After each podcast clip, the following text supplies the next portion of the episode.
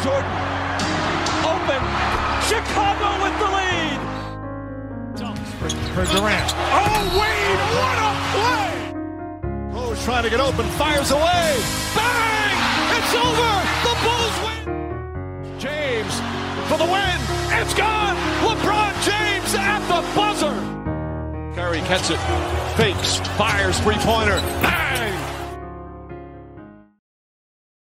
Καλησπέρα σε όλους. Είμαι ο Μάνος. Έχω μαζί μου το συμπαρουσιαστή μου για τα φετινά playoff, το Χρήστο. Καλησπέρα. Και είμαστε εδώ για να μιλήσουμε για τα πρώτα μάτς των φετινών playoff. Είδαμε 8 Game 1 και 2 Game 2. Και έχουμε τα πρώτα takes, τα πρώτα πράγματα που παρατηρήσαμε, που μας αρέσουν, που δεν μας αρέσουν, γενικά που μας έκαναν εντύπωση. Αρχικά δώσε μια γενική εικόνα, ρε παιδί μου. Πώς φαίνεται, έχει ανταποκριθεί στο hype, γιατί και οι δύο ήμασταν λίγο... Η αλήθεια είναι πως ήμασταν χαϊπαρισμένοι εξ αρχής και μπορώ να πω ότι μέχρι τώρα μας έχει ανταποδώσει. Δηλαδή φαίνονται τα φετινά playoff ότι πάνε να γίνουν ιστορικά. Έχουμε δει ματσάρες και είμαστε ακόμα στα πρώτα δέκα μάτσα. Όπως ναι, ναι, ναι. Είναι, όχι, είναι πραγματικά όλα όσα περιμέναμε και έχει και εκπλήξεις που δεν μπορείς να τις περιμένεις γιατί αυτή είναι η δουλειά της έκπληξης. Είναι, είναι φανταστικό. Εντάξει, λίγο είχαμε τρεις τραυματισμούς ήδη. Θα προτιμούσα να μην είχαμε, αλλά δεδομένου των συνθήκων είμαστε ακόμα καλά, θεωρώ. Ναι, οι δύο εξω, εξοπλίων των τραυματισμών δεν είναι και σοβαροί, οπότε αυτό, για την ώρα καλά. Αυτό, αυτό. Ε, εντάξει, Tyler Hero είχαμε. Έχουμε επίσης Defensive Player of the Year από το NBA. Mm-hmm. Jaren Jackson Jr. Δώσε και γι' αυτό μια γνώμη. Εγώ εντάξει τα έχω πει επανειλημμένα φέτος. Ε, κοίτα, η αλήθεια είναι ότι ο τύπος είναι μια άμυνα μόνος του, γιατί στο Memphis δεν... Το, το βλέπουμε και το είδαμε και στο πρώτο μάτι με τους Lakers, αλλά πιο μετά αυτά.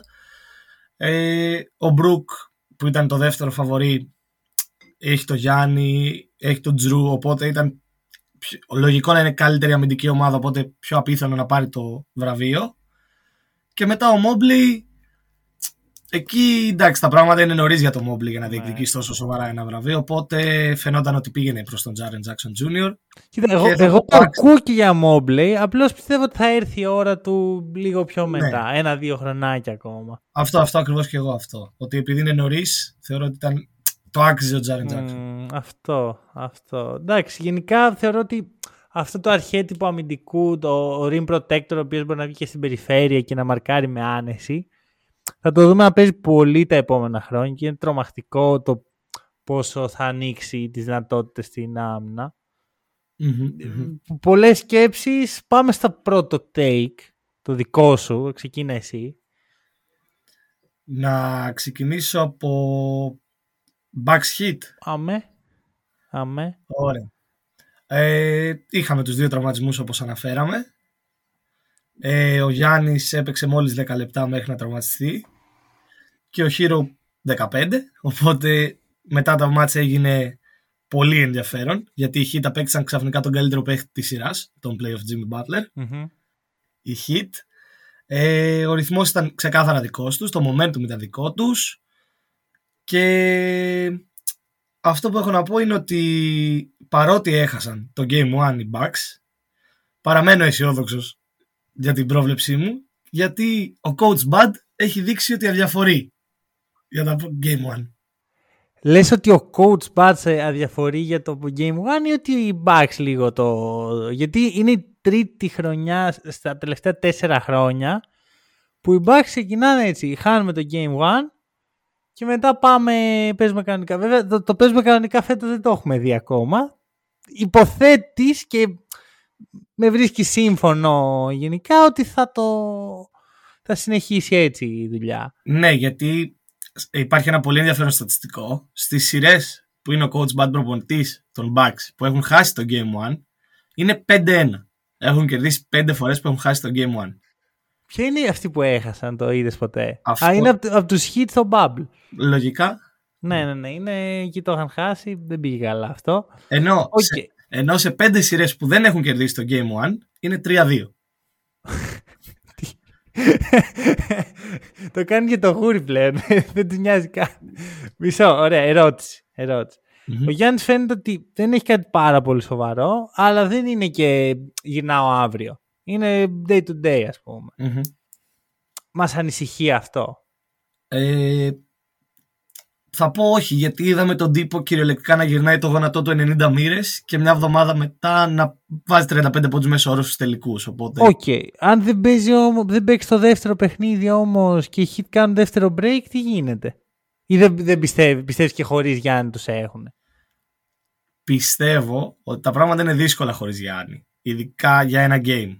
Αν είναι για όλη τη σειρά, πιστεύω θα καταφέρουν θα τα βρουν τα ματσαρίσματά τους. Νομίζω ότι θα τη βρουν τη λύση. Δεν είναι η hit ομάδα που θα τους δημιουργήσει τόσο μεγάλο πρόβλημα, ακόμα και χωρίς το Γιάννη. Ε, όσο αφορά τώρα το δεύτερο μάτσα, αν δεν παίξει, ε, τα πράγματα ναι, γίνονται περίεργα. Γιατί ο Jimmy Butler ξέρουμε τι διαθέσεις έχει. Mm. Ξέρουμε το πόσο του αρέσει στα playoff να παίζει. Νομίζω είδα και ένα ενδιαφέρον στατιστικό. Έγινε ο δεύτερος παίκτης στην ιστορία των hit σε παιχνίδια με 30 πόντους και στα playoff. Ναι, ναι. πρώτος ο Wade φαντάζομαι. Ο Wade έχει 14, 10 ο Jimmy Butler πλέον και 9 ο LeBron. Ακραίο. Βέβαια, και δεν είναι και πολλά περισσότερα χρόνια στο σχήτα από ό,τι ήταν ο LeBron. Όχι. Απλώς ο LeBron έχει το Wade και ο Butler όχι. Ο Butler έχει Νομίζω ότι αυτή είναι η διαφορά. Ακραίο. OK, okay, άρα είμαστε στο ίδιο μήκος κύματος. Εγώ αυτό που είδα λίγο στους. Ε, δεν έχω takes αυτό το match, αλλά αυτό που είδα λίγο ότι ο Brook Lopez έχει λίγο. Ξέρεις, είναι αυτό που συζητάγαμε πριν μια εβδομάδα. Ah, by the way, να πάρω εδώ πέρα λίγο το χρόνο. Θέλω να ευχαριστήσω όσους ακούσαν το προηγούμενο podcast. Γιατί ξέρεις, όταν ξεκινάνε τα playoff είναι η φάση που όλα τα ελληνικά podcast βγάζουν το ίδιο επεισόδιο. Mm. Και ξέρεις, το να επιλέξεις κάποιος να μας ακούσει είναι λίγο special για μένα. Πιστεύω ότι τους το ανταποδώσαμε με ένα πολύ εύστοχο επεισόδιο. Αυτό θα πω μόνο. Θα πω και ωραίο ακουστικά γιατί είχε την πλακίτσα του, είχε πλάκα. Είναι ωραίο, εντάξει, hack and roll. Αλλά είναι υπερβολικά εύστοχος. Σε φάση που ανησύχησα λίγο. τι, τι γίνεται; αυτό που συζητάγαμε είναι ότι ο Μπρουκ Λόπες, ρε παιδί μου, έχει αυτό το τρομερό impact νούμερο 2 στο Defense Player of the Year Award. Αλλά στα playoff δεν είναι βέβαιο ότι μπορεί να κάνει το ίδιο Και αλλάζει λίγο το παιχνίδι. Και είδαμε τους Heat, μια κακή shooting team, να γίνονται οι Warriors του 17-18, να το βλέπουν βαρέλι και να τιμωρούν το Λόπες. Θεωρώ πως οι Heat δεν θα το κάνουν αυτό consistently. Δεν θα δούμε να ξανα... Καλά, να βαράνε 60% δεν πρόκειται. Ναι. Δεν, ούτε καν 40 δεν είναι εύκολο για τους Heat. Ναι, ειδικά με το χείρο εκτός. Αλλά άμα δεν βρουν έναν τρόπο οι Bucks να το σταματήσουν αυτό το πράγμα απέναντι σε καλές ομάδες, θα έρθουν οι Knicks, θα έρθουν οι Cavs, όποιος περάσει θα συζητήσουμε, θα έρθουν μετά οι Celtics, κατά πάσα πιθανότητα. Και ναι, εκεί θα ναι, έχουν ναι. θέμα. Θα έχουν Οπότε, θέμα όντως. Φάνηκε ότι λίγο οι Bucks έχασαν, δεν είναι η ήττα όμως, είναι η εικόνα γενικότερα. Εμένα επίσης αυτό που με προβλημάτισε στο Milwaukee είναι ότι παρότι επιθετικά δεν έμπαιναν τα σουτ, γιατί ήταν μια βραδιά που δεν μπήκαν. που είναι αυτό που είπαμε για, τους, για το Milwaukee, ότι ή θα μπουν ή δεν θα μπουν. Αυτή η αστάθεια που λέγαμε. Δεν χρησιμοποίησαν πάλι καθόλου τον Brook μέσα. Που στα πλέον δεν το έχουμε δει σχεδόν ποτέ πέρα από τα δύο παιχνίδια με τους Hawks που έλειπε ο Γιάννης. Mm. Και ο Brook μέσα ξέρουμε πόσο καλός είναι στο σκοράρισμα. Είναι πρώτος σκόρ στην ιστορία ναι. της ομάδας. Δεν το κάνουν αυτό. Δεν το κάνουν. Βέβαια, μπορεί ξέρεις, να, το έχει, να το έχει φύγει και λίγο η, η ποιότητα αυτή. Πιθανόν, γιατί είναι και 35, μην ξεχνιόμαστε. Αυτό. Ε, αλλά αυτό. Περιμένω τώρα, αν δεν παίξει το δεύτερο game, να το δούμε πάντως. Γιατί όταν δεν έπαιξε με τους Hawks, ο Γιάννης το είδαμε. Μένουμε στο Bucks in 5 ή γιατί είχαμε συμφωνήσει αυτό. Ναι, ναι, εγώ μένω. Ε, εγώ άλλη μια νίκη τους Χίτη βλέπω, τους βλέπω να την γιατί το έχουν πιστέψει τώρα. OK, okay, OK. Okay το έχουν πιστέψει. Ε, ωραία, παίρνω εγώ τώρα. Παίρνω εγώ take. Εντάξει, ε, έπρεπε να μιλήσουμε λίγο παραπάνω για τους Bucks. Εντάξει, είναι το ματς που έλεγα εντάξει θα φύγει γρήγορα. Και μέσα σε 10 λεπτά γύρισε ο κόσμος ανάποδα. λοιπόν, κοίτα να δεις. Θέλω να πάω στο Memphis Lakers. Okay. Και να σου πω ότι οι Grizzlies μάλλον έχουν τη χειρότερη set επίθεση στα φετινά playoff στο half court δεν βλέπονταν με τους Lakers στο Game 1. Mm-hmm. Ε, οι Lakers δεν είναι, δεν είναι ομάδα του Eurocup. Το διάβασε αμέσως, το τιμώρησε, έχει την ποιότητα να σταματήσει τον, το transition των αντιπάλων. Το LA και κάπως έτσι πολύ φυσιολογικά θεωρώ βρεθήκαμε στο 0-1 με τους Lakers ήδη να επιβεβαιώνουν αυτό που συζητάμε ότι οι Grizzlies στα playoff δεν είναι τόσο legit, ειδικά χωρίς τον Steven Adams. Ναι, ναι, ναι. Μεγάλο ρόλο έπαιξε η απουσία του Steven Adams στην επίθεση του στο half court. Ναι, και είναι όντως η μεγάλη απουσία του Steven Adams και το transition παιχνίδι των ε, Memphis δεν βγήκε και δεν βγήκε γιατί στην άμυνα δεν είχαν πολλά stops. Δηλαδή ναι. Ήταν πολύ κακή αμυντικά και άρα δεν τους δημιουργήθηκε η ευκαιρία να τρέξουν επιθετικά. Ισχύει αυτό. Καλά, η περιφερειακή άμυνα των Grizzlies ήταν για κλάματα Και εδώ θα βάλω και ένα παίχτη που και οι δύο τον εκτιμάμε, Tyus Jones, ο οποίος έμπαινε, ήταν solid, αλλά ούτε αυτός ήταν πραγματικά καλός αμυντικά. Εντάξει, ο Ja Morant όταν τραυματίστηκε, που δεν ξέρουμε και πώς θα χάσει, ειλικρινά το είπα, λέω, OK, okay, δώρο για τους ε, αυτή τη φάση του παιχνιδιού. Ήταν πολύ κακός και τώρα όποιος το ακούει πρέπει να το καταλάβει αυτό. Το ότι ο Μωράν κάνει καλά νούμερα δεν σημαίνει ότι είναι τόσο επιδραστικός. Ναι. Και αυτό φάνηκε πάρα πολύ έντονα στο, στο πρώτο παιχνίδι. Ναι, νομίζω ότι ο Ζάμοραντ πληγώνεται από την δημιουργία που δεν έχει του λείπει πάρα πολύ το κομμάτι της δημιουργίας και γίνεται αναγκαστικά ένας transition παίχτης. Ένας παίχτης που απλά μπορεί να τρέξει και να μπει μέσα στο, όταν βρει την ευκαιρία. Mm. Όταν λείπει ο Steven Adams και τα καλά του screen, χάνει αυτό. Χάνει γιατί Ακριβώς. χάνουν τη διαδρόμη. Χάνουν τη διαδρόμη και μπορεί να τον ακολουθήσει εύκολα αντίπαλος περιφερειακός όπως το είδαμε σε πολλές περιπτώσεις με τους Lakers. Mm, και χάνει τον Adams, έναν από τους καλύτερους screeners στο NBA, Mm-hmm. Χάνεις και τον Brandon Clark που είναι ο δεύτερος καλύτερος screener σου. Και η, γραμμή των ψηλών σου, πέρα από το ότι αποδυναμώνεται πάρα πολύ αμυντικά, είναι ο Xavier Tillman και ο Jaren Jackson Jr. που και οι δύο δεν είναι καλοί screeners. Πώς να το κάνουμε; Ναι. Έχουν άλλες, ε, άλλα quality. Καλά, ο Tillman δεν έχω, δεν είμαι σίγουρος ότι έχει κάποια quality. Ε, ήταν πολύ. Δηλαδή, sorry κιόλας. Δηλαδή, εγώ προσωπικά έπρεπε, πιστεύω ότι έπρεπε να ξεκινήσει με τον Τζάρεν Τζάξον στο 5 που είναι off-roll, αλλά ο Τίλμαν δεν βλεπόταν. Ναι. Και, ο... και να είναι μέσα ο Αλντάμα εξ αρχής. Ο οποίος ήταν καλός ο Αλντάμα. Ήταν καλός. Είναι σε δύσκολη θέση η Grizzlies. Mm. Γιατί αναγκάζονται τώρα να παίξουν πολλά λεπτά με τον Τζάξον στο 5. Ε, χάνουν το πλεονέκτημα που τους δίνει αμυντικά. Ναι. Ε, το, ε, το μισό πλέον έχουμε, γιατί έχει το ring protection, αλλά δεν έχει το help που δίνεις από θέση 4.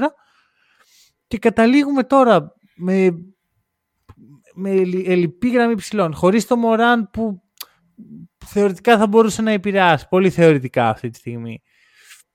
Δεν βλέπω πώς το Memphis γλιτώνει. Ναι. Ε, επίσης εγώ να πω ότι δεν είδα ένα ουσιαστικό πλάνο στην άμυνα, δηλαδή από αυτό που λέγαμε πριν, ε, αυτό είναι το take με μένα, ότι δεν, δεν υπήρχε ένα ουσιαστικό πλάνο στην άμυνα. Δηλαδή, είδαμε στην αρχή να προσπαθούν να σταματήσουν τον Davis με double team. Μετά mm. μόνο του. Μετά, όταν τραυματίστηκε ο Davis, εκείνοι που πήραν και boost οι Lakers, ενώ περίμενα να αρχίσει το Memphis στην αντεπίθεση, ξαφνικά όσο δεν έπαιζε ο Davis, οι Lakers βάζαν και βάζαν και βάζαν και δεν υπήρχε κανένας σταματημός. Και μετά στην... Τι γίνεται; Ε, όταν ο Χατσιμούρα σου βάζει 29 mm. και ο Austin Reeves σου κάνει τέτοιο takeover, mm. τι πλάνο αμυντικά να έχεις εσύ; Δηλαδή είναι από αυτά τα παιχνίδια που είναι πολύ δύσκολο να τους σταματήσεις τους άλλους. Και ειδικά όταν έχεις αυτή την επίθεση. Γιατί από ένα σημείο και μετά η επίθεση των ε, δεν βλεπόταν. Ξαναλέω. Ε, πιστεύω ότι θα αργάει γρήγορα ε, ίσως είναι λίγο hot take. Θα δούμε αυτό το core να διαλύεται και να προσπαθούν να φτιάξουν κάτι διαφορετικό οι Grizzlies. Πιθανότατα γύρω από τον Τζαμοράν λόγω της εμπορικότητάς του. Mm. Αλλά πιστεύω ότι έτσι όπως είναι τώρα δεν δουλεύει φάστος. Αυτό εκεί έχω καταλήξει. Εγώ νομίζω πάλι ότι είναι μία-δύο προσθήκες μακριά από αυτό. Δεν νομίζω ότι πρέπει ένα ολικό rebuild. Όχι ολικό, δεν σου να τα πουλήσουν όλα για να ξεκινήσουν φακές. Με, αλλά θεωρώ ότι θα γίνουν αλλαγές. Αν όχι αυτό το καλοκαίρι, το επόμενο. Ναι, ναι, ναι. Το ακούω και εγώ αυτό. Το ακούω. Ωραία. Ε, να σε πάω τώρα σε κάτι λίγο πιο χαλαρο Το αγαπημένο σου matchup. Ε, Denver Minnesota. Το βλέπα. Είμαι σίγουρος ότι αυτό το match το είδες ε, δύο φορές. Ναι, εννοείται. Εννοείται, γιατί είχε πάρα πολύ ενδιαφέρον. Δηλαδή, κρίθηκε και στα τελευταία δευτερόλεπτα. ναι, πραγματικά. Είδαμε και ένα προπονητικό masterclass. Και έχουμε το take ότι το Denver είναι άνετα η καλύτερη ομάδα της Δύσης. Αν ο Τζαμάλ Μάρι είναι σε, σε καλή φάση. Άνετα. Άνετα. Δηλαδή, εγώ είδα μια ομάδα. Εντάξει, είχαν, έχουν το πιο εύκολο αντίπαλο πιθανότητα στα φετινά playoffs. Αλλά να μπει σε οποιοδήποτε setup playoff να κερδίσεις έτσι άνετα σε τρεις περιόδους ε, σε κάνει την ε, team to beat. Και όταν το άλλο first seed της, ε, του NBA τρώει εύκολη ήττα. Ναι, okay, okay. να θυμίσω ότι ο Γιάννης τραυματίζεται και οι Heat και οι Bucks χάνουν ήδη με 10 πόντους. Δεν είναι ότι κερδίζαν εύκολα. Τραυματίζεται ναι, ο Γιάννης ναι, ναι. και οι Bucks ε, καταραίων. Ναι, όχι. Οι Heat είχαν το ρυθμό από το πρώτο λεπτό μέχρι το τελευταίο. Αυτό. Δηλαδή θα, θα δυσκολεύονταν τουλάχιστον οι Bucks. OK, okay, Okay. Ε, εγώ να πω αυτό που, ενώ δεν έχω take από αυτό το match, αυτό που είδα από τον Denver, είδα σοβαρότητα. Είδα ε, ότι είναι εκεί για να το τελειώσουν. Ότι δεν θα κάτσουν να ασχοληθούν καθόλου με το ότι είχαν να παίξουν μια εβδομάδα ματς οι βασικοί τους παίχτες mm-hmm. Ενώ η Μινεσότα είχε το play-in, οπότε ήταν σε ετοιμότητα. Είδα το αντίθετο.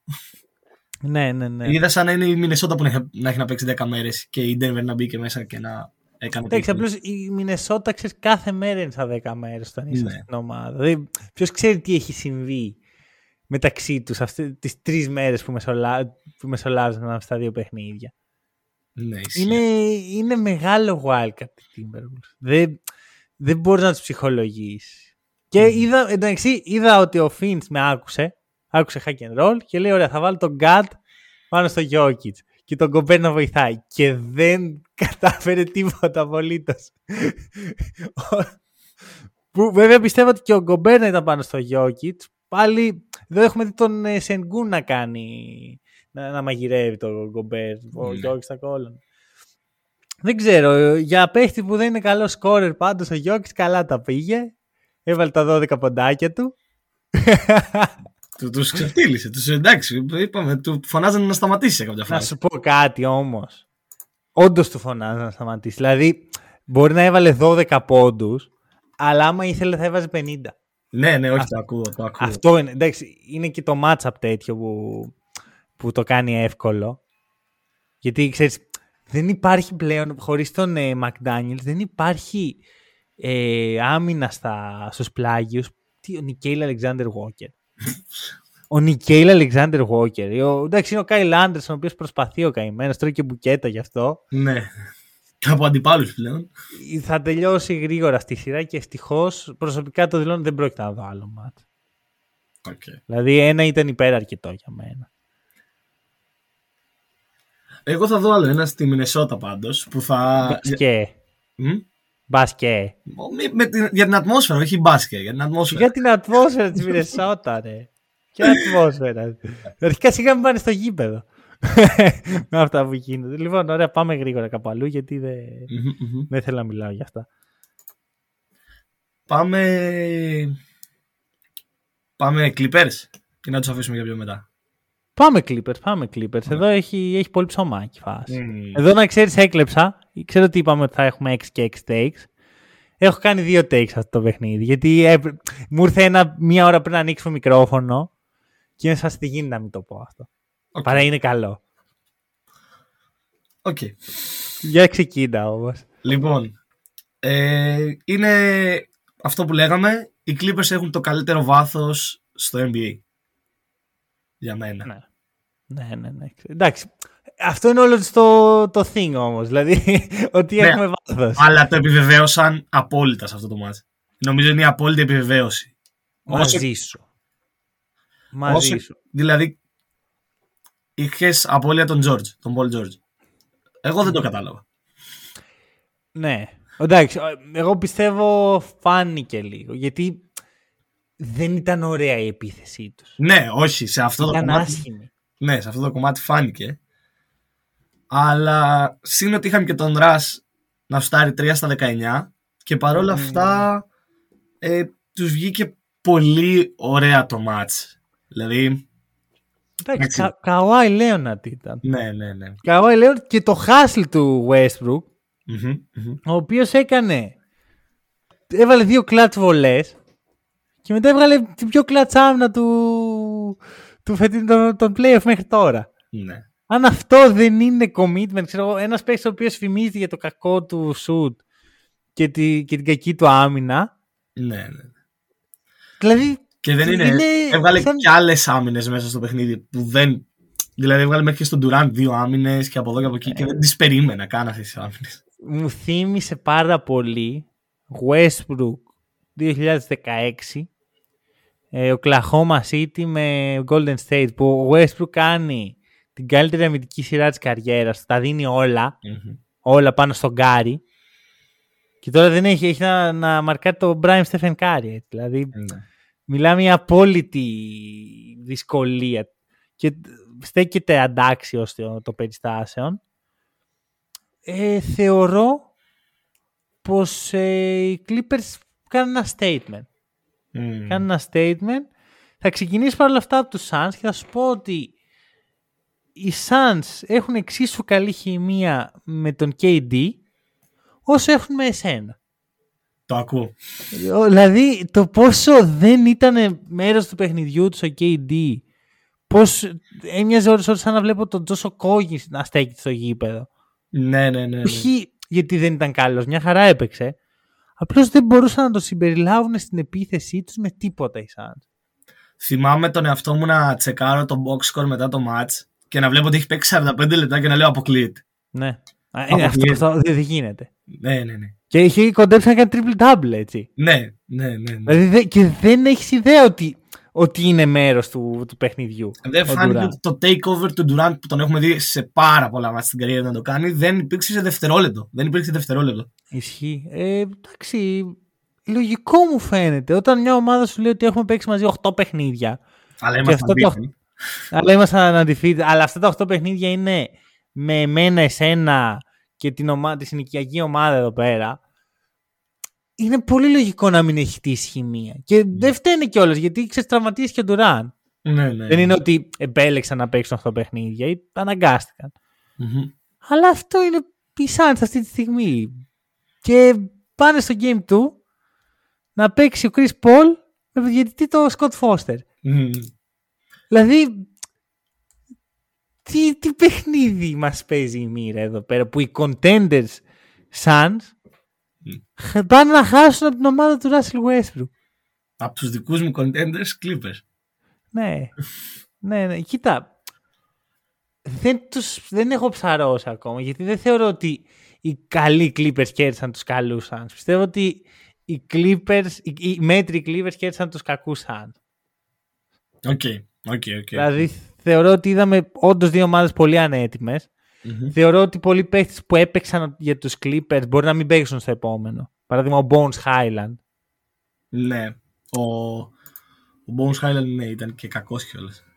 Αυτό, και αυτό για μένα είναι πάντα πρόβλημα. Όταν μια ομάδα δεν ξέρεις ποιος είναι τώρα, ποιος θα είναι αύριο, δεν είναι, δεν είναι καλό δείγμα. Απ' την άλλη, αν καταφέρουν να κερδίσουν τους Suns, οι οποίοι εδώ και δύο μήνες χωρίς να έχουν αποδείξει τίποτα είναι contenders στα board όλων. Τι λέει αυτό για τον KD.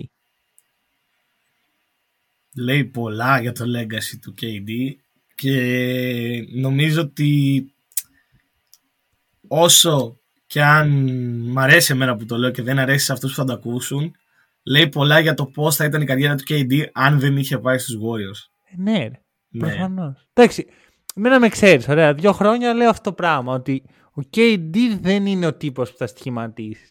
Απλώς στους Nets, για κάποιο λόγο, παρότι φταίει πάρα πολύ, έχει όλες τις δικαιολογίες του κόσμου Ναι, από ναι. τους fans του. Τώρα ποια είναι η δικαιολογία, δεν είχαν χρόνο. Ούτε οι Clippers είχαν χρόνο. Sorry κιόλας. Τη μέρα που πήγε ο KD στους, ε, στους Suns, ο Westbrook ήταν ακόμα Laker. Μμμ, μμμ, μμμ. Μήπως λοιπόν και δε, τραυματίστηκε και φταίει ο Westbrook που τραυματίστηκε ο Durant. Και έρχομαι να σου πω το εξής. Πιστεύω ότι το Westbrook Kawhi είναι καλύτερο fit από το Westbrook Durant. Κοίτα. Τη στιγμή που ήταν το Westbrook Durant ήταν πολύ καλό fit. Δεν το, δεν το βλέπω αυτό. Ξέρεις γιατί, γιατί αμυντικά τότε κανένας από τους δύο δεν ήταν αξιοπρεπής. Στην πραγματικότητα. Ναι, αλλά είχαν ένα Sergi Back από πίσω. Ε, αυτό είναι το θέμα. Ότι πε, περίμενε, αναγκάζονται να παίζουν με Σέρτζι Μπάκα, Άντρε Ρόμπερτσον, ε, συνεχώς με αμυντικούς, αμυντικές άγκυρες για να μπορέσουν να τους κρατήσουν. Ενώ αν είχαν τον Καουάι αντί για τον KD, ο οποίος είναι από μόνος του μια αμυντική άγκυρα και το έδειξε, Μμμ, μμμ. τότε ίσως να μιλάγαμε αλλιώς. Και δεν, και δεν έχουμε βάλει καν τις εξής στον Paul George αυτή τη στιγμή. Δηλαδή είδαμε μια, ένα παιχνίδι που στα ίσα οι Clippers κερδίζουν εν τέλει. Μμμ. Κακή μεν, κακή και δεν, αλλά στα ίσα. Στα ίσα. Ενώ τους λείπει το νούμερο 2. Είδαμε. Και εγώ το, το Booker να γκρινιάζει τους διαιτητές. Πώς θα κερδίσουν οι Suns με αυτό το mentality, ρε φίλε. Sorry κιόλα. Μμμ, μμμ. Με τον Booker όλη την ώρα. «Α, δεν- Δεν είναι foul. Και είναι το πώ ένα, θα το κερδίσουν όταν ο Aiton βάζει 18 πόντους με 16 σουτ. Καλά. Εντάξει. Θες να συζητήσουμε για τον Νέιτον, όντως. Είναι πραγματικά τον έκανε παιδάκι ο Ζούμπατς. Δηλαδή, ό,τι και να πούμε. Εντάξει, μα αυτό είναι ο Aiton. Sorry κιόλας. Ναι. Εγώ δεν, θεωρώ, δεν θεωρούσα ότι ο Aiton θα μπει στη σειρά για να κουβαλήσει του Suns. Εγώ τον θεωρούσα X Factor, η αλήθεια είναι. Ότι Μα Δεν είναι X Factor, αλλά δεν μπορεί. δεν μπορεί, ναι. Δηλαδή, όντως η Φάνηκε- απόδοση του Aiton κρίνει την πορεία των Suns. Ναι, ναι, ναι. Αλλά η απόδοση του Aiton είναι αυτή. Και ήταν και καλός για τα δικά του στάνταρ στο ματ. Θα σου πω. Ναι, εγώ. ήταν εκεί. Ήταν εκεί. Δεν ήταν, δεν ήταν ο αδιάφορος, ήταν ο κλασικός που κοιτάζει αλλού και κάνει αλλού. Αυτό. Ναι, ναι. Και όλα αυτά ενώ έχουν παίξει η τετράδα, η, η τριάδα ε, Durant, Chris Paul, ε, Booker, 45, 39, 43. ναι. Από τον πάγκο τους μόνο ο Landry Summit έχει υπερβεί τα 10 λεπτά. Και είναι game one. Και είναι game one. Και, αυ- και είναι game 1 Τον του play. πρώτου γύρου. Τον playoffs, όλων των playoffs τους. Και για να φτάσουν μέχρι το τέλος πρέπει να περάσουν από Nuggets, από το- τον άλλο ε, φιναλίστ της Δύσης και μετά να πάνε να κερδίσουν τον τελικό. Δεν υπάρχει περίπτωση. Ναι. Δεν υπάρχει περίπτωση. Τους βγάζω από contenders. Τους βγάζω. Τόσο πολύ σου πήρε, 48 λεπτά. Δεν, δεν μπορώ ρε. Δεν, δεν μπορώ να πιστέψω ότι σαν... Αμα, μακάρι δεν θέλω. Αλλά άμα κερδίζουν μπράβο τους. Respect. Θα, τους το, θα, θα, θα βγω εδώ πέρα να πω Θα μιλάμε μπράβο. και για ανατροπή από 0-2, έτσι. Αλλά αυτό, όπα. αλλά αυτό το πράγμα που ε, κάθε χρόνο λέω άμα βγω λάθος για τον KD θα βγω να ζητήσω συγγνώμη και δεν έχω ζητήσει ποτέ συγγνώμη. Ναι, ναι, ναι. ναι. Τι λέει αυτό για τον KD. Ποτέ δεν έχω. Κάθε χρόνο λέω την ίδια πρόταση, ρε. Θυμάμαι μια φορά για τον KD και θα κλείσουμε γιατί άμα αρχίσουμε να μιλάμε για KD ξέρεις ότι είμαστε κύριοι εδώ πέρα θα μας Ε, πάρει δύο ώρες. Μισό. Το λέω τώρα του χρόνου KD ε, special επεισόδιο. Ε, θα κάνουμε ένα round the league αφιερωμένο στο KD. Μέσα. Απλά να πω ότι κάποτε έχω τσακωθεί με ένα φίλο μου γιατί φόρεγε μπλούζα του Durant και ήταν εκείνη την περίοδο που πρώτα είχε φύγει από τους, από τους Thunder και του λέω τι κάνεις ρε; Και μου λέει ο καλύτερος two-way παίκτης στο NBA. Αυτή είναι η φάση Two-way. του KD. Του way. Two-way. Του way κιόλας. Αυτή είναι η φάση του KD. Αυτό Τον ήταν μήνυμα έχουν προς το Θεό. φίλο σου απλώ έτσι. Μμ. Αυτό ήταν μήνυμα προς το φίλος σου. Ναι. τύπου, «Δε- Δες που είμαι τώρα και που είσαι εσύ. λοιπόν. ε, ωραία. Ηρεμούμε. Ηρεμούμε γιατί έχει μαζευτεί εδώ το Kate Cle- KD Hate Club. Ε, πήγαινε μας κάπου άλλο. Πήγαινε μας κάπου άλλο. Να πάμε, αφού ανεβήκαμε τώρα να χαλαρώσουμε λίγο. 76ers Nets. Αχ, καλά. Πολύ χαλαρά. Η απόλυτη χαλάρωση.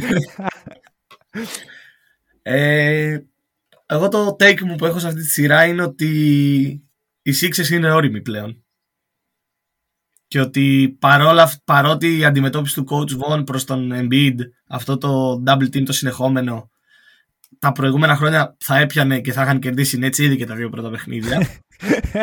ναι. Είδαμε ότι φέτος δεν πιάνει, γιατί και ο Embiid είναι όριμος και δεν προσπαθεί να σκοράρει συνέχεια όταν έχει δύο παίκτες πάνω του και προσπαθεί να δημιουργήσει για τους υπόλοιπους.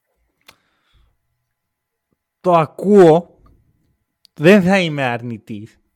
Το ακούω. Αλλά παίζουν με μια ομάδα που το ταλέντο που χωρίζει τα δύο μέτωπα είναι τόσο, τόσο μα τόσο χαώδης η διαφορά τους. Mm-hmm. Που δεν μπορώ να κρίνω, δεν μπορώ να βγάλω συμπεράσματα. Ναι, OK, okay, OK. Okay, δεν μας λέει κάτι το ότι κερδίζουν τους Brooklyn Nets που η δεύτερη επιλογή είναι ο Cameron Johnson.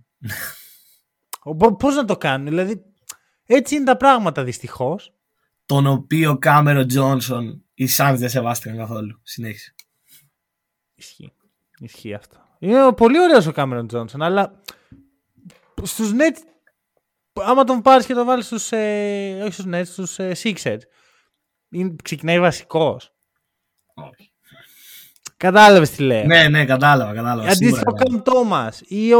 Δηλαδή πέρα από το Μικάλ Bridges που εντάξει το παιδί είναι. Ε, θα πω ακρεότητα.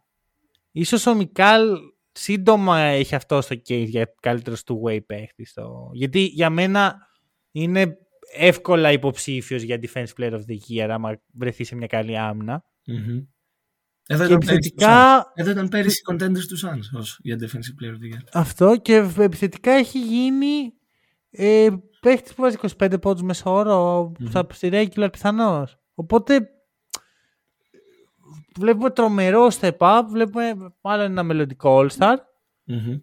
και μπράβο στους Nets που δεν τον δώσανε για picks. Γιατί τώρα η τιμή του έχει εκτοξευτεί. Έχει εκτοξευτεί. Έχει εκτοξευτεί ναι. Και σκέφτομαι τώρα τι θα γινόταν αν η Φιλαδέλφια δεν είχε δώσει τον Μικάλ Bridges, τον οποίο τον έχει τραφτάρει, mm-hmm. τον, στους Suns και σαν αντάλλαγμα είχε πάρει ένα παίχτη που δεν θυμάμαι το όνομά του και δεν παίζει πλέον στο NBA και ένα first round pick το Suns το οποίο πήγε στο trade ε, του Harden στους Nets και έγινε ο, ο πώς το λένε Deson Sharp κάπως έτσι. Mm. δηλαδή για το τίποτα εν τέλει η Φιλαδέλφια έδωσε τον Μικάλ Μπρίτζι για το απόλυτο τίποτα. Το απόλυτο τίποτα και σκέφτομαι εγώ τώρα, άμα σε αυτή την ομάδα βγάλεις τον, τον Bias Harris ή τον PJ Tucker και βάλεις Μικάλ Bridges. Καλά, μιλάς τώρα για μια ομάδα που είχε να επιλέξει ανάμεσα σε Jimmy Butler και τον Bias Harris και επέλεξε τον Bias Harris. Κοίτα, μεγάλη συζήτηση. Ξέρω, το ξέρω ότι δεν ήταν στην ουσία να επιλέξουν. Η, η επιλογή ήταν να βάλω δίπλα στον Ben Simmons τον Jimmy Butler που απλά τον μηδενίζει ή να βάλω τον, τον Bias Harris που είναι πολύ καλύτερο fit. Ουσιαστικά το στοίχημα του ήταν ο Ben Simmons, το ναι. οποίο εκεί πήγε το. Αλλά δεν μπορώ να τους αδικήσω γι' αυτό, γιατί ο Simmons τότε φαινόταν σοβαρός παίκτης. Οκ. Καλά πήγε αυτό. Πάμε να φύγουμε από αυτό. Τώρα έχουμε πέσει σε σημείο να μιλάμε. Ο Ben Simmons ήταν σοβαρός παίκτης. Τότε, τότε ήταν, τότε. Λοιπόν, ωραία. Ε, πάμε προς Βοστόνη. Μεριά. Πάμε προς Βοστόνη, στο οποίο έχω κάτι πολύ απλό. Και δεν έχω και πολλά να πω για το ματς, γιατί OK, okay, δεν είναι, ούτε αυτό είναι ματς που βγάζει τρομερά συμπεράσματα. Νομίζω ότι οι Celtics πήραν κάτι από τους περσινούς Warriors.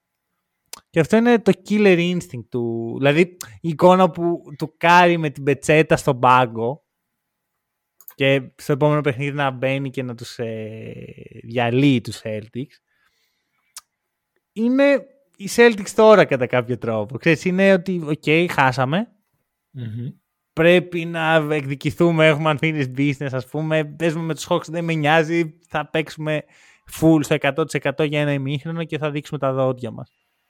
Mm-hmm, Νιώθω πως αυτή είναι η φάση των Celtics τώρα, τη δεδομένη στιγμή.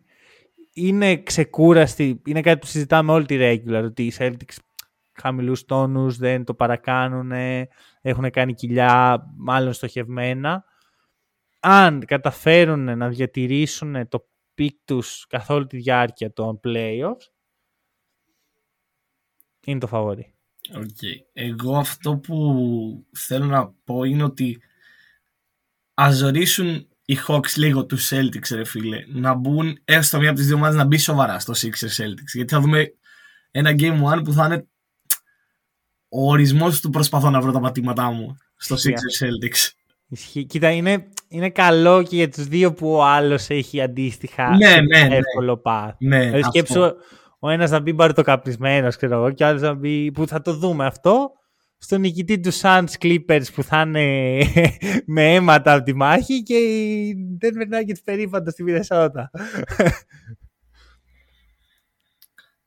Κάτι Οκ. σκέφτεσαι εσύ τώρα Ε, για τους Nuggets; Όχι, σκέφτομαι για το Suns Clippers που είπες ότι θα μπουν αίματα και τέτοια. Δεν φάνηκε.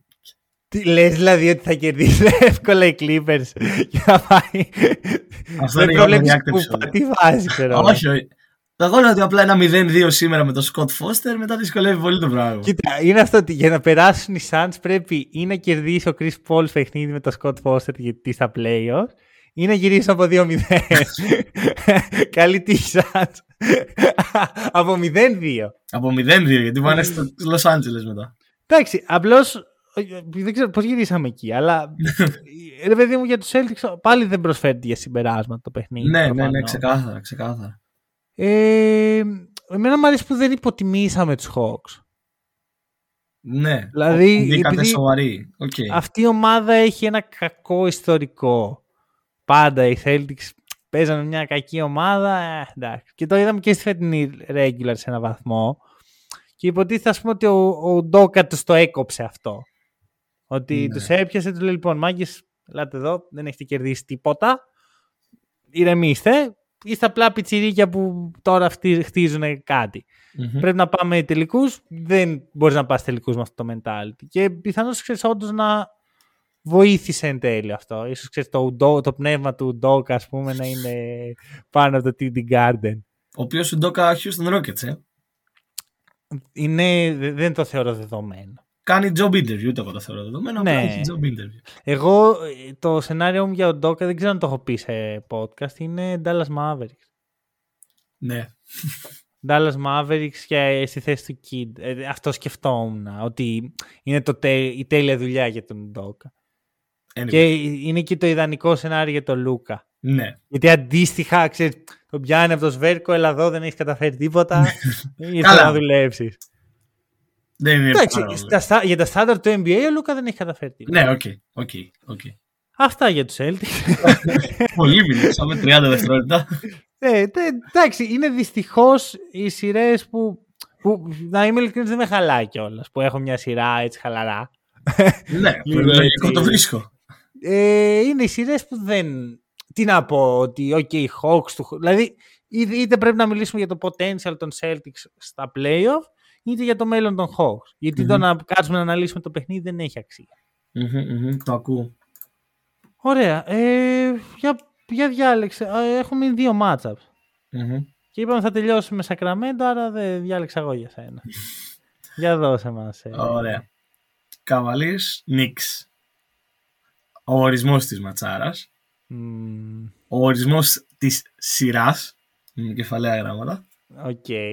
Αλλά το take μου σε αυτό το match αφορά το Cleveland Μμμ. και είναι ότι συμφωνώ με το Μάνο ότι ο Mitchell κάνει κακό στους Cavaliers. Νομίζω όποιος καταλαβαίνει ξέρει, λίγο παραπάνω από το «ΟΚ, η μπάλα μπαίνει στο καλάθι», το είδε αυτό. Ναι, ήταν Φάνηκε. φανερό. Ήταν δηλαδή απίστευτο το πώς εκτός παιχνιδιού ήταν οι άλλοι τρεις στην ουσία Γκάρλαντ, Μόμπλε, Άλεν όταν ο Μίτσελ είχε την μπάλα. Ναι, ρε, εσύ, είναι αυτό ότι δεν μπορείς να πάρεις έναν... Έχεις δύο decision makers και τις πιο πολλές κατοχές τις διαχειρίζεται ο χειρότερος από τους δύο. Τι, να, τι να κάνουμε ρε, εσύ, δεν είναι όλοι για όλα. Ο Μίτσελ, το έχω πει δεκάδες φορές, είναι ένας τύπος ο οποίος ξεκίνησε από το μηδέν Ναι. χωρίς πολύ ταλέντο, χωρίς πολλά πράγματα να, υπέρ του, δούλεψε άπειρα πολύ από τους πιο hardworking παίχτες στο NBA και έχει φτάσει να είναι All-Star, να είναι All-NBA, να κάνει τις χρονιές που κάνει δεν έχει το φυσικό ταλέντο που έχει ο Γκάρλαν. Δεν το έχει και δεν πρόκειται να το έχει. Ναι, δεν, ναι. δεν μπορείς να παράξεις ταλέντο. Το ταλέντο είναι αυτό που είναι. Δεν και έχει, ο Γκάρλαν έχει περισσότερο. δεν έχει αυτό που λέμε το touch με το άθλημα. Δηλαδή, ε, χάνει πράγματα που βλέπεις όταν κάνει ο Λούκα, που βλέπεις όταν κάνει ο Γιώκητς, που βλέπεις όταν κάνει ο Σενγκούν, μέχρι και ο Σενγκούν δηλαδή. Ναι. ο Γκάρλαν είναι πράγματα που τα κάνουν επειδή ξέρουν, επειδή έχουν ταλέντο, επειδή είναι το touch με το παιχνίδι, ότι από μικρή ηλικία βλέπαν αυτό το πράγμα και τους αφομοιωνόταν. Ενώ Ναι. ο Μίτσελ είναι περισσότερο ότι δούλεψε, δούλεψε, δούλεψε, δούλεψε και έφτασε εκεί. Που είναι πολύ respectable. Απλά Ναι, ξέρεις ναι, τι ναι, γίνεται. ξεκάθαρα. Όταν φτάνεις στο κορυφαίο κορυφαίο επίπεδο Μμμ. ε, φτά, και είσαι και δεν έχεις το ταλέντο του, του- που σε κάνει prime για ο superstar συγκρίνεσαι κάποια στιγμή με ανθρώπους οι οποίοι έχουν αυτό το ταλέντο. Μμμ. αλλά έχουν δουλέψει και αυτοί πάρα πολύ γιατί δεν είναι ότι ο Γκάρλαν κάθε κοιτάει το ταβάνι και ο Μίτσελ δουλεύει. Όλοι όσοι είναι στο NBA έχουν δουλέψει πάρα πολύ οπότε φτάνει σε σημείο που έχεις συναντάς άτομα που μπορεί να έχουν δουλέψει λίγο λιγότερο αλλά έχουν πολύ περισσότερο ταλέντο από σένα. Μμμ. και καταλήγουμε σε αυτή τη φάση που έχουμε ένα παίχτη ο οποίος είναι πάρα πολύ ταλαντο, όχι ταλαντο, πάρα πολύ ικανός με την μπάλα στα χέρια σαν σκόρερ. Δεν έβαλε τυχαία 38 πόντους, αλλά δεν μπόρεσε να συμπεριλάβει τους συμπαίχτες του. Και έχουμε ένα παιχνίδι που ο Γκάρλαν, ε, ένας από τους καλύτερους δημιουργούς στην Ανατολή, τελειώνει με μία assist. Ναι, ναι, ναι, ναι, αφού πήγε σε πολύ άιζο το παιχνίδι των, των Cavaliers. Πήγε σε πάρα πολύ Mitchell ball. Δηλαδή ήταν συνέχεια πώς θα βάλει την μπάλα στο καλάθι ο Μίτσελ σε κάποιες επιθέσεις. Αυτό και δεν ξέρω και πώς φεύγεις από αυτό και να πάρει πιο πολύ την μπάλα στα χέρια ο Γκάρναρ. Τι θα κάνει ο Μίτσελ σε αυτές τις επιθέσεις; Δεν ξέρω. Γιατί δεν, ξέρω. είναι καλός softball. Δηλαδή είναι, είναι όλο αυτό που συζητάω όλη τη χρονιά. Το βλέπουμε τώρα. Και από την άλλη έχεις και μια ομάδα η οποία από τη μια δεν λες πω, New York Knicks, απίστευτο, ο, ο- το υπερταλέντο, το υπερομάδα. Αλλά είναι πολύ έτοιμοι γι' αυτό. Μμμ. Είναι, το θέλουν πολύ και δεν έχουμε μπει καν ακόμα στο Madison Square Garden. Και εδώ νίκησαν σε παιχνίδι που ο Ράντλ, ο Μπάρετ και ο Κουίκλι είχαν 9 στα 37 σουτ. Ακριβώς. Εντάξει, και ο λόγος είναι το δικό μου take ότι ο Τζέιλεν Μπράνσον είναι η καλύτερη μεταγραφή, και όταν λέω μεταγραφή εννοώ να έφ- έφυγε από μια Έτσι. ομάδα και πήγε σε μια άλλη, του καλοκαιριού εύκολα. Και νούμερο δύο, τε- κα- και καταϊδρωμένος είναι ο Donovan Μίτσελ. Και αν, γιατί υπάρχει το case ότι μπορεί να κάνει μεγάλο κακό στον εαυτό τους οι Cavs. Ο Μπράνσον έκανε takeover όταν έπρεπε. Εντάξει, επειδή είναι οι Knicks κάποια στιγμή στο τέλος του παιχνιδιού έπρεπε να κινδυνέψουν. Ναι, ναι, ξεκάθαρα. Δεν γινότανε. Αλλά είναι. Κοίτα, αν το πάθουν αυτό στην έδρα τους, που είναι πολύ πιθανό να το πάθουν στην έδρα τους. Οριακά πιστεύω ότι τους κάνει πολύ καλό που ξεκινάει η σειρά στο Cleveland. ε, θα σου λέγα, οκ, κλασική Knicks. Ε, Είναι πολύ λογικό να το πάθεις αυτό στην έδρα του αντιπάλου σου στο πρώτο παιχνίδι των playoffs. Ναι. Δεν είναι κάτι παράξενο. Και εκεί είδαμε να βγαίνει μπροστά η εμπειρία. Δηλαδή ο, ο Μπράντσον ξεκάθαρα έπαιζε με την εμπειρία του στο τέλος από Ναι. τις σειρές με το Ντάλας.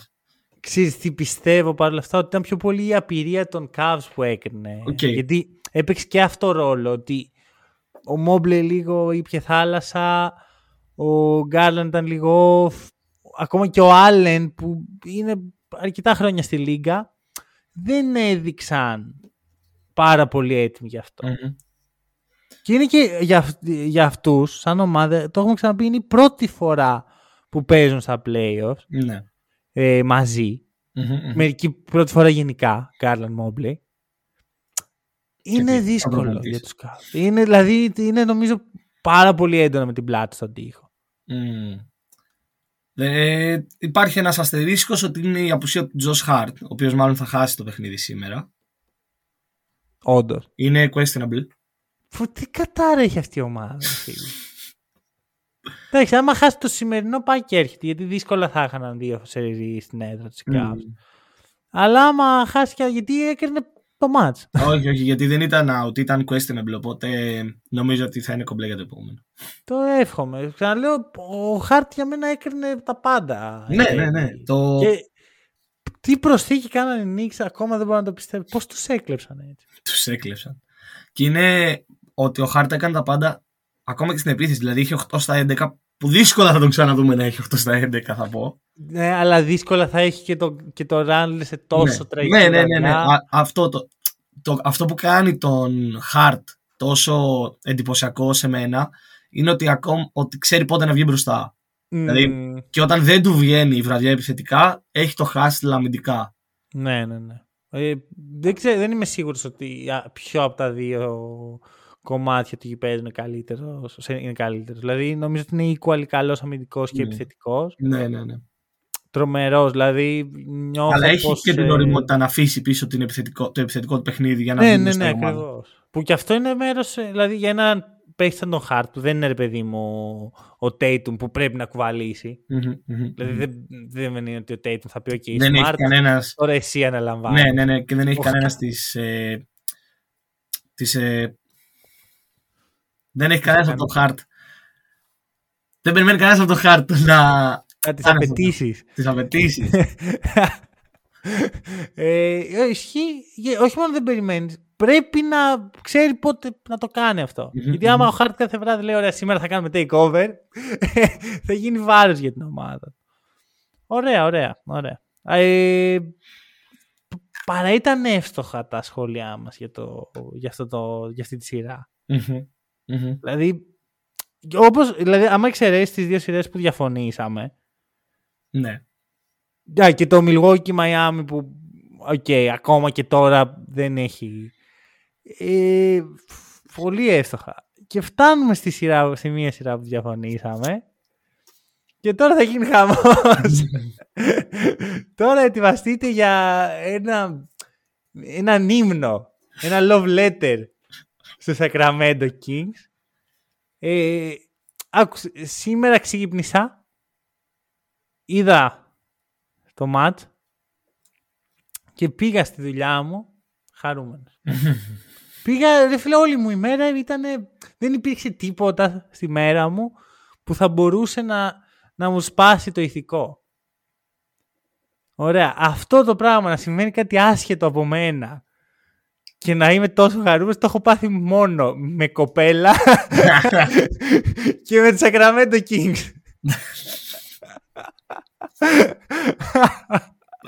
Παρ' όλα αυτά θέλω να ακούσω το take σου. Το take μου είναι Jordan Poole. Welcome to China. λοιπόν, θα σποιλάρω, θα σποιλάρω ότι στο επόμενο Around the League θα έχουμε καλεσμένο ο οποί- με τον οποίο έχουμε την εξής συζήτηση κάποια στιγμή πριν από λίγο καιρό. Μου έλεγε για τον Jordan Poole και του λέω ο Jordan Poole δεν είναι τίποτα παραπάνω από ένας undersized Malik Monk. Είχα άδικο. Είναι πολύ λιγότερο από το Malik Monk, τον παιχταρά, το γίγαντα Monk.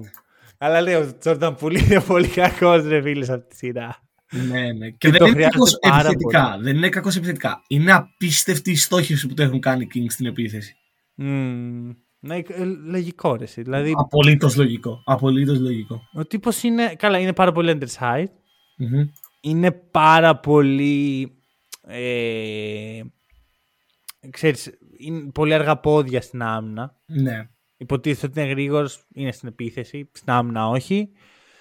Και επιθετικά βλέπουμε ότι όταν μπαίνει στο παιχνίδι το physicality, γιατί αυτό είναι το, το κλειδί για τους Kings μέχρι τώρα κατά τη γνώμη μου, ο Poole δυσκολεύεται. Όπως και ο Κάρι τον ζορίζει το physicality.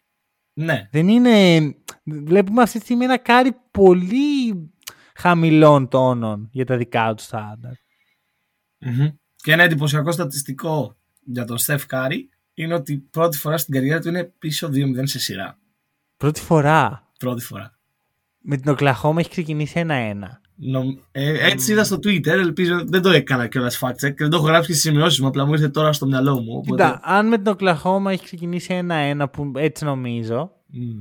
τότε βγάζει νόημα στο μυαλό μου. Δηλαδή δεν μπορώ να σκεφτώ. Δεν, και εγώ δεν μπορώ να σκεφτώ άλλη σειρά που να. OK. Okay. Ε, κοίτα να δεις. Τι είδαμε; Τι είδαμε; Βλέπουμε ένα Game One που οι Kings είναι πάρα πολύ ψαρωμένοι. Mm. Εγώ νομίζω ότι τους ψάρωσε η ίδια τους η έδρα. Πολύ πιθανό. Δηλαδή μπαίνουν, βλέπουν ένα Σακραμέντο να βράζει. Απίστευτη ατμόσφαιρα. Απίστευτη ατμόσφαιρα. Τι, τι βλέπουμε; Ναι, ναι. Βασικά, να σου πω το take μου και θα το συζητήσουμε. Το take μου είναι το Sacramento είναι η πιο ευρωπαϊκή ομάδα του NBA. Ναι. Το spoilers λίγο αυτό σε μια συνομιλία μας. Ρε φίλε, είναι αυτό. Μπαίνεις και λες, όπα, πού είμαστε; Mm. Στην έδρα Παρτιζάν είναι, είμαστε εδώ πέρα. Ναι, ναι, ήταν Μόνο καπνογόνα δεν άδεψαν μοβ σε χρώμα μπιμ. Ε, μπαίνει λοιπόν, βλέπω ότι το Σακραμέντο ψαρώνει με την ίδια την έδρα και παρόλα αυτά είναι τόσο ομάδα και τόσο ε, που τα βάζουν στα ίσα με τους πρωταθλητές οι Warriors κάνουν ένα τρομερό παιχνίδι στο Game One. Είναι πιστεύω από τα καλύτερα παιχνίδια που έχω δει από ομάδα που έχασε. Δηλαδή η τακτική στόχευση, η επιθετικά ήταν τέλη. Παρ' όλα αυτά τους κερδίζουν στα ίσα εκεί. Είναι απλώς καλύτεροι. Είναι απλώς καλύτεροι, ναι. Ναι, ναι, ναι. Και είναι το παιχνίδι που λες, οκ, αν έχει κίνητρο το Σακραμένο να χάσει σίγουρα ένα παιχνίδι είναι αυτό. Είχε όλες τις περγαμηνές για να χάσουν οι Kings.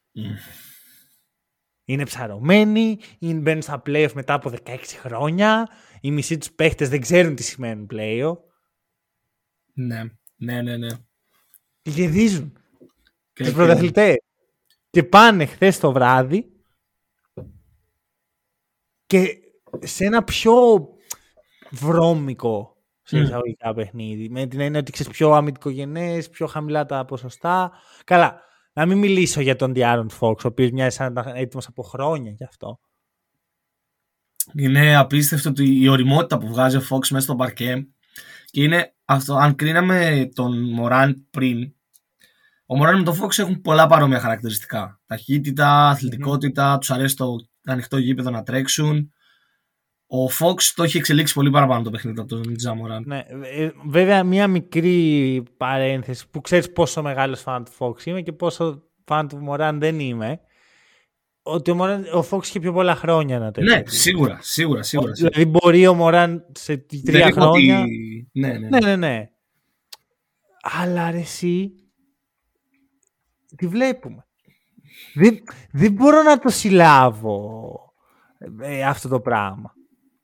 Το, και... το, το, Σακραμέντο που γελάγαμε, που λέγαμε J.R. Smith Award. Ναι, ναι. Έχει γίνει. Δεν θέλω να πω contender, εντάξει, είναι too much, αλλά είναι σοβαρή ομάδα. Είναι σοβαρή, είναι πολύ... Αν λέγαμε, αν είπαμε πριν για τους Clippers, αυτά τα δύο, οι δύο νίκες των Kings είναι πολύ statement. Ρε, προφανώς και είναι statement. Τους πρωταθλητές.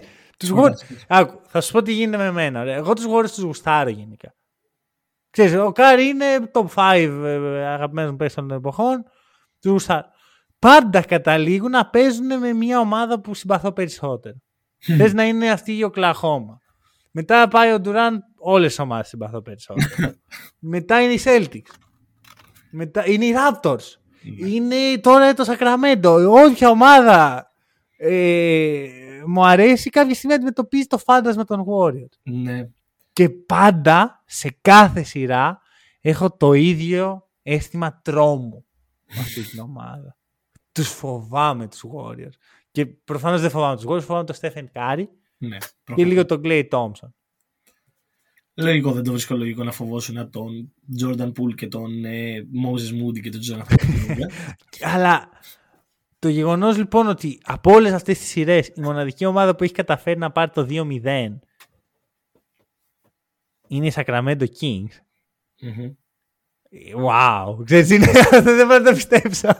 Είναι πολλά, πολλά τα λεφτά στο αν θα παίξει ο Draymond Green στο τρίτο παιχνίδι. Ωραία, πάμε και εκεί. Γιατί εκεί στη τέταρτη περίοδο υπάρχει ήδη μια ε, κόντρα Σαμπόνις με Green Εγώ θεωρώ ότι έκανε επίτηδες και το πρώτο. Και εκεί πέρα που περπατάει προς τα πίσω και καλά δεν σε βλέπω και πέφτει πάνω στο σαμπόνι. Mm. Γιατί ξέρεις τι γίνεται. Γενικά δίνω το benefit of the doubt στους παίχτες. Έχω δώσει Ναι, οκ. το benefit of the doubt μέχρι και στον Grayson Allen όταν πήγε στο Γκαρούσο, ας πούμε, Μμμ. πέρσι. Ε, Ο ο Green το Draymond έχεις Green χάσει. Ο Green είναι το έχεις χάσει πάρα πολύ. πολλές οι φορές πλέον. Είναι πάρα πολλές. Και μετά από πέντε λεπτά με βγάζει σωστό γιατί πάει και π- π- βαράει, ε, κλωτσάει τον άλλον στα πλευρά. Ό,τι πιο επικίνδυνο. Δεν τον κλώτσε. Πάτησε Το- μόνο το το πάτησε. βάρος πάνω. Πάτησε μόνο το πάτησε. βάρος. Τελείωσες και εμένα. Ναι, ναι, ναι. Δηλαδή, δεν το κάνεις αυτό κατά λάθος. Δεν, δεν υπάρχει καν case. Και εμένα κάνει αυτό, ωραία. Εγώ δέχομαι ότι πάνω στα νεύρα οι αθλητές μπορούν να κάνουν πολλά. Ωραία, άνθρωποι είναι. Το σέβομαι. Το τι κάνει μετά και το τι κάνει μετά στα social media και στις δηλώσεις του και είμαι σίγουρος ότι θα βγει, αν δεν έχει βγει ήδη στο podcast του να μας πει πόσο δίκιο είχε. Πανηγυρίζεις. Ο άλλος είναι κάτω κατάκοπος και εσύ πανηγυρίζεις. Επειδή σου πιάσει το πόδι λες. Μπορεί να του πιάσει το πόδι ο, ο Σαμπόνι. Δεν, φτα- δεν φτάνει καν κοντά σε αυτό που έκανε. Το πριν. πάω ένα level μετά. Ο τύπος έκανε X-rays. Βασικά δεν ξέρω αν έκανε. Βγήκαν reports ότι πάει να κάνει Ο X-ray. Woodstock. Ναι. Για το, για το τον χτύπησε ο Σαμπόνι. Κάτσε, έκανε ο Green X-Ray. ναι. Τι λες ρε, αποκλείεται. Ναι, το Μπορεί έγραψε ο Mark Spears. να- Ο Mark Spears έχει κάνει report ότι ο Draymond Green ζήτησε... Εντάξει, δεν ξέρω πώς να νιώσω γι' αυτό.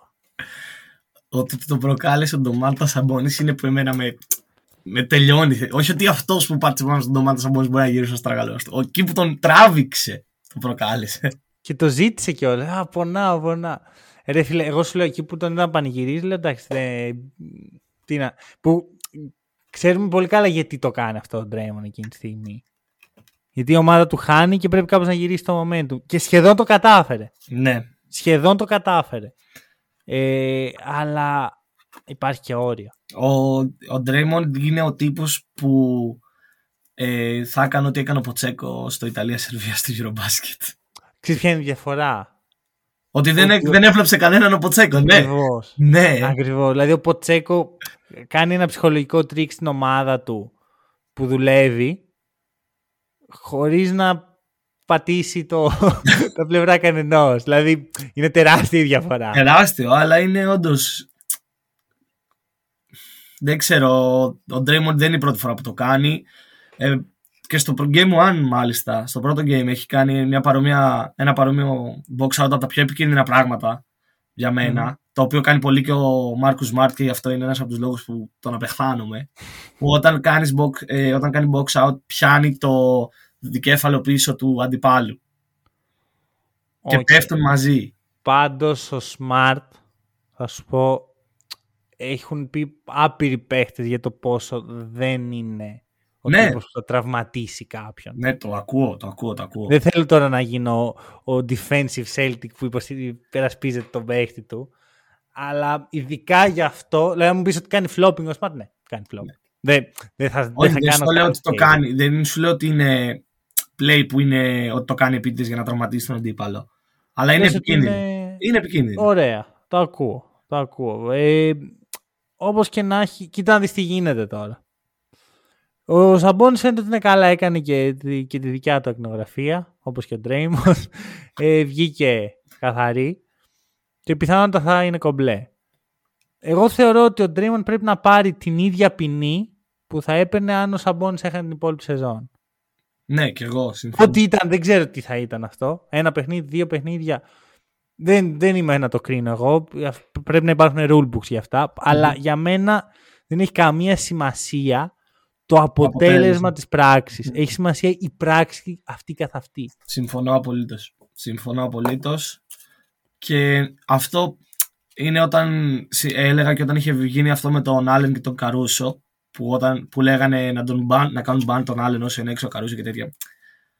Δεν θεωρώ ότι, φ- ότι το αποτέλεσμα, ναι αυτό που είπες βασικά, ότι το αποτέλεσμα καθορίζει το, την ποινή. Έπρεπε να είναι στάνταρ οι ποινές. Ναι, ακριβώς. Να ξέρεις αυτό. Δεν μπορείς να έχεις ακριβώς στάνταρ ποινές, γιατί υπάρχουν χίλιοι διαφορετικοί τρόποι να, να χτυπήσεις κάποιον. Ναι, ναι. ναι. Δηλαδή, άμα το χτυπήσεις στα πλευρά, ας πούμε, και αν το χτυπήσεις στον αστράγαλο, είναι η ίδια ποινή. Ξέρεις. Μετά μπαίνουμε σε τέτοια ερωτήματα. Mm-hmm. Πρέπει να υπάρχει κάποια αρμόδια αρχή γι' αυτό. Αλλά εγώ θα σου πω, βλέποντας Φόρμουλα 1, που ισχύει αυτό, αυτός ο νόμος που είπα τώρα, ότι ό,τι και να κάνεις, ό,τι και να αποτέλεσμα και να έχεις, δεν έχει σημασία. Σημασία έχει τι έκανες. Ε, πρέπει να, να εφαρμοστεί αυτό. Θεωρώ σκάνδαλο να παίξει ο Draymond Green στο Game 3. Ε, και να είμαι ειλικρινής, δεν είναι τόσο ότι η χαρά μου ας πούμε για τους ε, Kings, είναι ότι αν αφήσει ένα παίχτη να κάνει αυτό και μετά να μην τιμωρηθεί, του δίνεις το πράσινο φως και σε αυτόν και σε οποιονδήποτε άλλον να το ξανακάνει. Ξεκάθαρα. Παραδειγματισμός, παραδειγματισμός. Αυτό και δεν είναι ρε παιδί μου. Είναι ξεκάθαρο ότι έκανες κάτι πάρα πολύ αντιαθλητικό. Πρέπει να, πρέπει να έχεις κάποια ποινή. Δεν γίνεται. Ναι, ναι, ναι. Και είμαι, είμαι μαζί σου. Αυτό είναι όντως σκάνδαλο άμα παίξεις ο Ντρέιμον στο επόμενο παιχνίδι. Με όλα αυτά λοιπόν θα σε ρωτήσω δύο πράγματα. Πρώτον, πώς βλέπεις τη σειρά από εδώ και μπρος; Κοίτα, είναι σε δύσκολο σημείο η σειρά για πρόβλεψη, ειδικά εφόσον δεν ξέρουμε το αν θα παίξει ο Draymond. Εγώ θα σου πω με τη δικιά μας τη λογική ότι δεν θα παίξει. Okay. Παρ' όλα αυτά, εντός έδρας, Στέφεν Κάρι με την πλάτη στον τοίχο, τον έχουμε δει επανειλημμένες φορές. Okay. Όχι έτσι, όχι τόσο πολύ, αλλά ναι. Οπότε πιστεύω ότι έχει δρόμο. Έχει δρόμο Ωραία. ακόμα. Ωραία. Παρά το 2-0. Ε, και εγώ πιστεύω ότι έχει δρόμο. Δεν, βλέπω ότι απέφυγες να κάνεις πρόβλεψη. Είναι οκ αυτό. Ε, νιώθω καλά για τη δικιά μου. Όχι, η πρόβλεψή μου παραμένει η ίδια. Δεν μπορώ να είμαι. Οι τέσσερις νίκες η Warriors σερή. Όχι, in 6 είχα πει, in 7. Α, in 7. In 7 είχα πει. Οκ, okay, πιο λογικό. Δηλαδή, η, η Golden State πρέπει να κερδίσει το Game 7 στο Sacramento Mm. ή να πάρουν τέσσερις νίκες σερή; Και να είναι. Ναι, στην ουσία ναι, αυτό. Εντάξει, δεν το αποκλείω έτσι. Δηλαδή, είναι αυτό που σου είπα, τους τρέμω. Ρε, Ε, ρε φίλε, δεν μπορώ να είμαι ο τύπος που λέω, λέω, λέω και μετά να έρχομαι εδώ πέρα και την ώρα που μείνω με την πλάτη στον τοίχο να πω ότι όχι θα αλλάξω την πρόβλεψή Ναι, μου ναι, και ναι. θα πω Kings in 5 και έτσι. Όχι, σύμφωνα. Απλά εγώ είναι αυτό. Πιστεύω και εγώ ότι έχει δρόμο η σειρά. Δηλαδή, ακόμα και 3-0 να πάει, δεν θα έρθει εύκολα, να σου το πω έτσι. ναι. Το Θα ακούω. πρέπει να φτύσουν αίμα οι κυριολεκτικά έτσι όπως το πάει ο Draymond. οι Kings. Και άλλη μία ερώτηση έτσι για να είμαστε on point. Σήμερα πιστεύεις ότι υπάρχει περίπτωση ο Chris Paul να σπάσει την κατάρα; Όχι. Οκ. Εγώ θα, προ- θα προβλέψω για σήμερα Suns πάντως. Πιστεύω ότι είναι η ώρα. Που δεν θα με χαλάσει καθόλου να μην είναι, αλλά πιστεύω ότι είναι η ώρα. Ε, πιστεύω ότι θα είναι μια πολύ καλή βραδιά για τους Clippers. Οκ. Λοιπόν, το κλείνουμε εδώ. Ευχαριστούμε πάρα πολύ που μας ακούσατε. Τα λέμε σύντομα.